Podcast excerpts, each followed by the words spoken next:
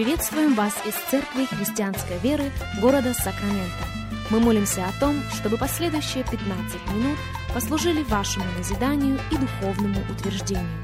Присоединяйтесь к нашему эфиру, как пастор Сергей Головей предлагает вашему вниманию передачу «Настоящая истина». Здравствуйте, уважаемые радиослушатели! Сергей Головей у микрофона. Добро пожаловать еще на один выпуск нашей программы, программы из Церкви Христианской Веры. Рады возможности встретиться вместе с вами, рады возможности провести вместе с вами последующих несколько минут, как сегодня мы продолжаем наш разговор на тему Евангелие Царствия. Наш базовый текст остается тем же, а именно Евангелие Марка, глава 1. Евангелие Марка, 1 глава, и вашему вниманию еще раз два стиха 14 и 15. Слово Божье говорит так. «После же того, как предан был Иоанн, пришел Иисус в Галилею, проповедуя Евангелие Царствия Божия, и говоря, что исполнилось время и приблизилось Царствие Божие. Покайтесь и веруйте в Евангелие».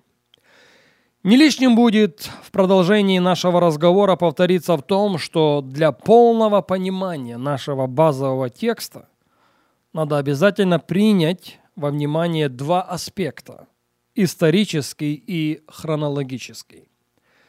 Как об одном, так и о другом мы говорили с вами и говорили очень и очень много. Вот что мы должны понимать.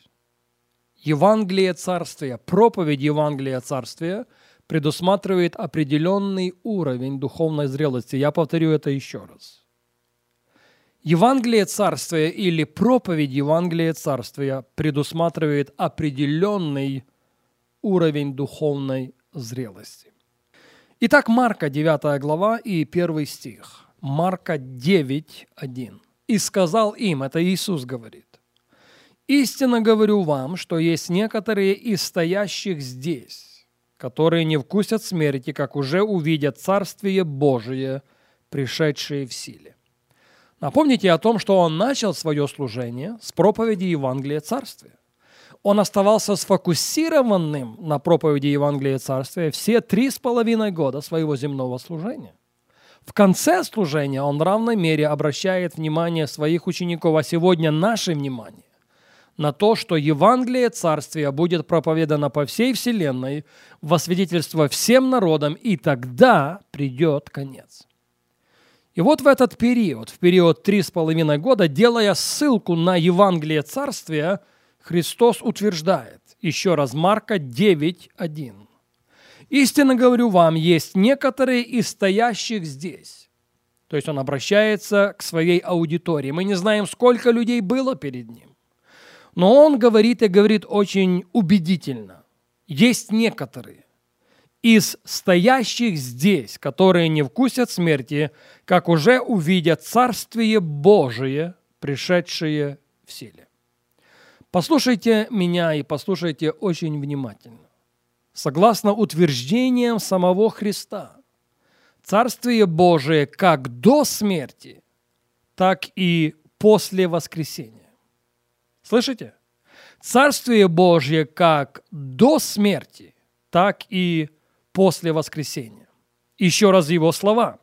Истинно говорю вам, есть некоторые из стоящих здесь, которые не вкусят смерти. Другими словами, есть те, которые увидят Царствие Божье, прикоснутся к Царствию Божью, ощутят Царствие Божье до смерти. Поэтому я повторяю далеко не первый раз. Царствие Божье как до смерти, так и после воскресения. У подавляющего большинства последователей Иисуса Христа нет абсолютно никаких сомнений о царствии там. На этой серии радиопрограмм мы хотим развеять всякие сомнения о царствии здесь. С чего же мы начнем? Мы начнем с послания к римлянам с 5 главы и 17 стиха. Я цитирую этот текст для вас из английского перевода, с одного из английских переводов. Римлянам 5.17. «Ибо если преступлением одного смерть царствовала посредством одного, то тем более те, которые приняли обилие благодати и дар праведности, слушайте внимательно, будут царствовать в жизни посредством одного, то есть Иисуса Христа. Итак, мысль предельно проста. Если преступлением одного, то бишь Адама, смерть царствовала, если преступлением одного, то бишь Адама, смерть господствовала над всеми, то тем более те, которые приняли обилие благодати и дар праведности, через кого обилие и дар праведности были принесены. Обилие благодати и дар праведности были предложены нам через искупительную жертву Иисуса Христа. Поэтому если преступлением одного, если преступлением Адама смерть царствовала посредством одного, то тем более, говорит апостол Павел, те, которые приняли обилие благодати, пришедшей в Иисусе Христе, те, которые приняли дар праведности, дарованный через Иисуса Христа, будут царствовать в жизни посредством одного, то есть Иисуса Христа и негромко сказано, обилие благодати и дар праведности. Это и есть Царствие Божие, пришедшее в силе. Я повторю это еще раз. Обилие благодати и дар праведности – это и есть Царствие Божие, пришедшее в силе. Пожалуйста, услышьте меня. Из всего Христом сделанного Он ничего больше сделать не мог. Из всего им совершенного – Иисус ничего больше совершить не мог. И все, что им было сделано, и все, что им было совершено, было и совершено, и сделано для того, чтобы получившие обилие благодати и дар праведности царствовали в жизни. Царствуем ли мы? Наступаем ли мы на змеи, скорпионов и на всю вражью силу? Помните его обетование, которое он дал своим ученикам? Власть, которая у меня, делегирована вам. Вы будете наступать на змея скорпионов. Вы будете попирать всю вражью силу. И ничто, утверждает Христос, и ничто не повредит вам. Поэтому я спрашиваю еще раз, царствуем ли мы? наступаем ли мы на змеи скорпионов и на всю вражью силу?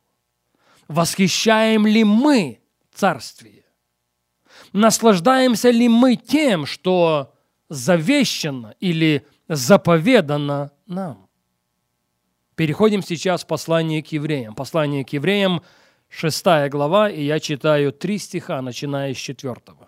Евреям 6, 4.